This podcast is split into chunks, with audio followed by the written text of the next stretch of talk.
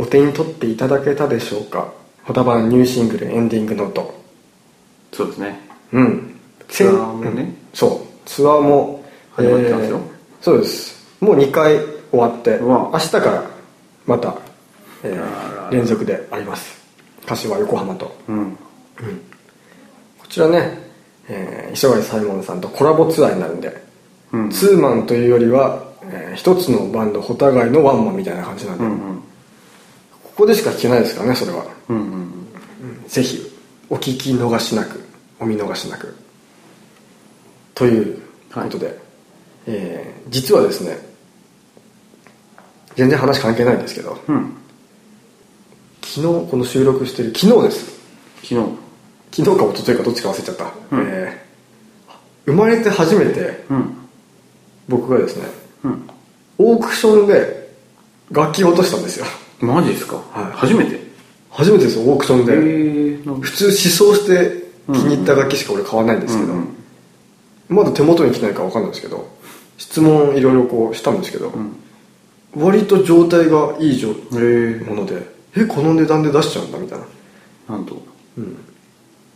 でうん。落としてみたんですけど、えーそういうふうにねやっぱ楽器を買おうと思ってる人はもしかしているかもしれないから、うんそのオークションとかで楽器を買う時の注意っていうのを またマニアックなね話をしていきたいと思います。えーまあ普通はね楽器屋で弾くのが一番いいんですけど、うん状態も分かるしどんな音かも分かるし。なんですけどね、えーまあ状態が多分一番大事だと思うんですよ。音とかは、まあ、なんとなくい YouTube とか見れば想像つくんでその楽器の音を調べたりとかあとそれを使ってる好きなプレイヤーがいるからその楽器が好きとかもいろいろあると思うから、なんとなくそのもし自分がいたらこんな音になるなって想像つくと思うんですけどやっぱ状態っていうのを実際見ないと分かんないとこうん。あるんですけど。怖いですよねちょっとね。うん。いやこれは結構か結構怖いところなんですけど、まあ、そこを、まあ、ざっくりオークションとか質問ができるんで聞けるんですよ、うん。相手に。でまずですね竿のベースとかギターとか買う時に、うん。えー必ずこれ聞いた方がいいのがロットっていうのがあります。トラスロット。はいはい。っていう、まあ、どの部分かっていうと、えー楽器のこの押さえるネックっていう部分ですね。うん。ネックって部分が実は、えー環境で反ったりするんですよ。はいはい。反るっていうのは曲がっちゃうんですよね、はい。えーまあ、気候によって、まあ、ある程度曲がったりとかあと弦の張力が強すぎて曲がったりとかするんですけどでその曲がったのをある程度調節するようにするためにトラスロットっていう中に芯みたいなのが入って。うんでそこをまあネジのように回すと。まあ、えー順反りっていう。うんうん。ベースとか構えた時にそ自分の前側に反っちゃう場合順反りって言うんですけど。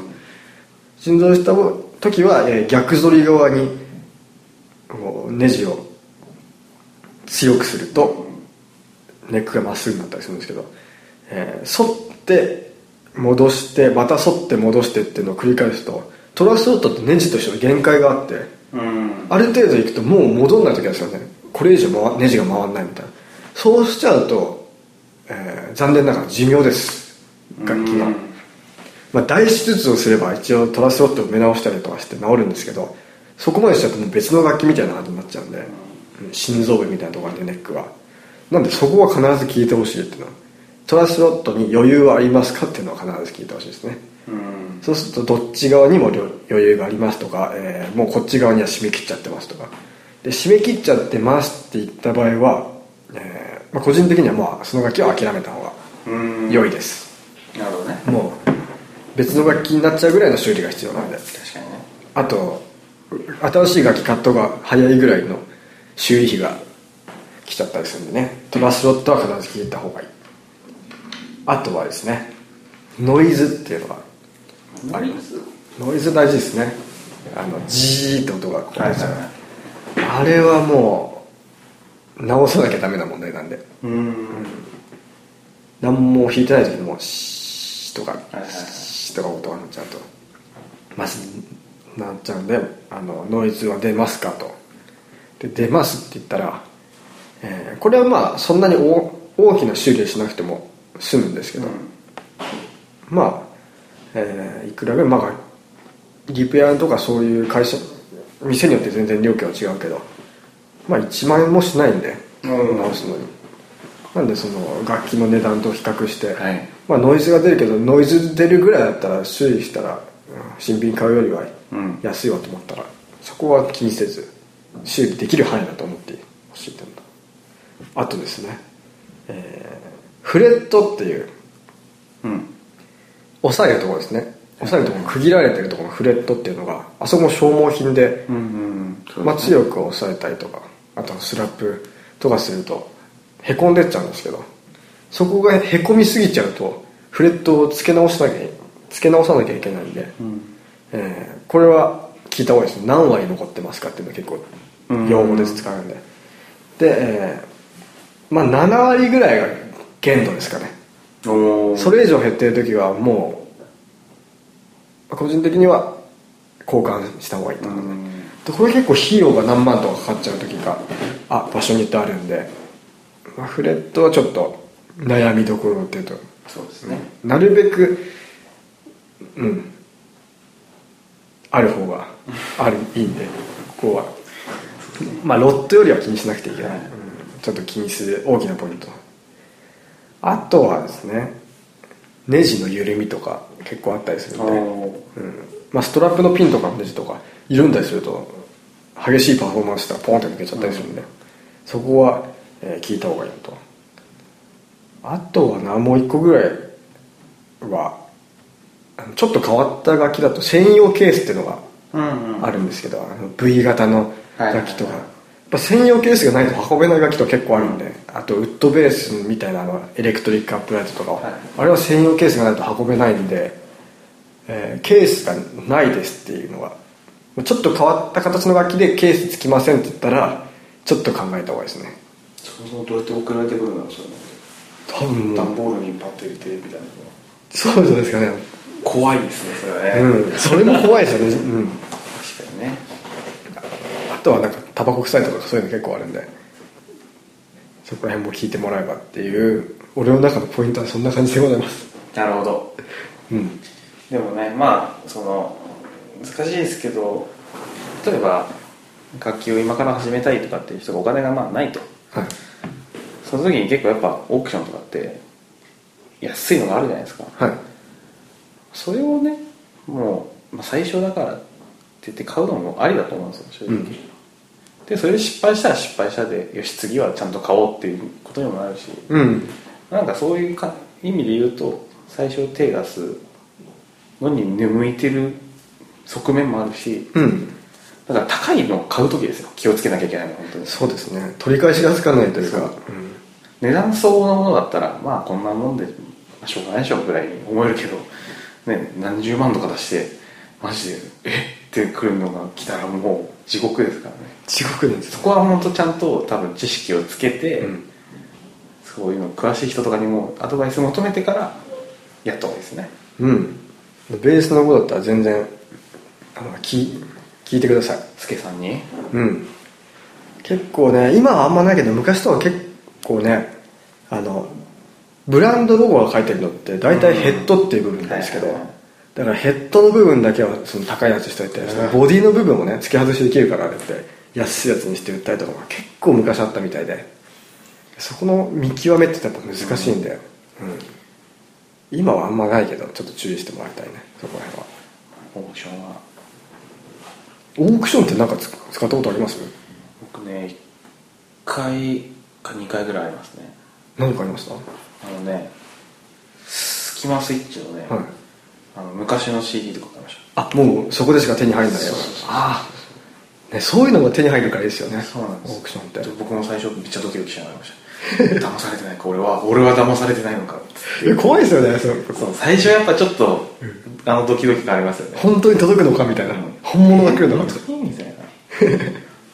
すげえでも僕はやがて買ったやつは、はい。その出品者の人がすごいいい人で。はいはい。なんかこうすごいやり取りも結構サササクサクやってたんですけど、はいそしたらなんかその CD プラスしてその当時のなんかその当時ふ配布してたフライヤーみたいなのをなんかつけてくれたりとかして。ええめっちゃいいじゃないですか。そう優しくて。そういう人もいるし、こう夜中悪いやつもいますからね。ああまあ。そこはもうあの見極めですよヤフオクとかだと評価みたいなのありますからねあの雨のマークそうそうそう。傘のマークついて、その出品者の人の情報もちゃんと見た方がいいですね。うん、非常に悪い出品者です ちゃんと書いてあるんですよね理由みたいなのが。別物が来ましたみたいなのそこ重要ですね。うん。皆さんもいいオークションライフをうん。お過ごしくださいませ、いずれね、はい。ホタボもチャリティーオークションとかやったらいいじゃないですか。ああやりたいですね何何売ります？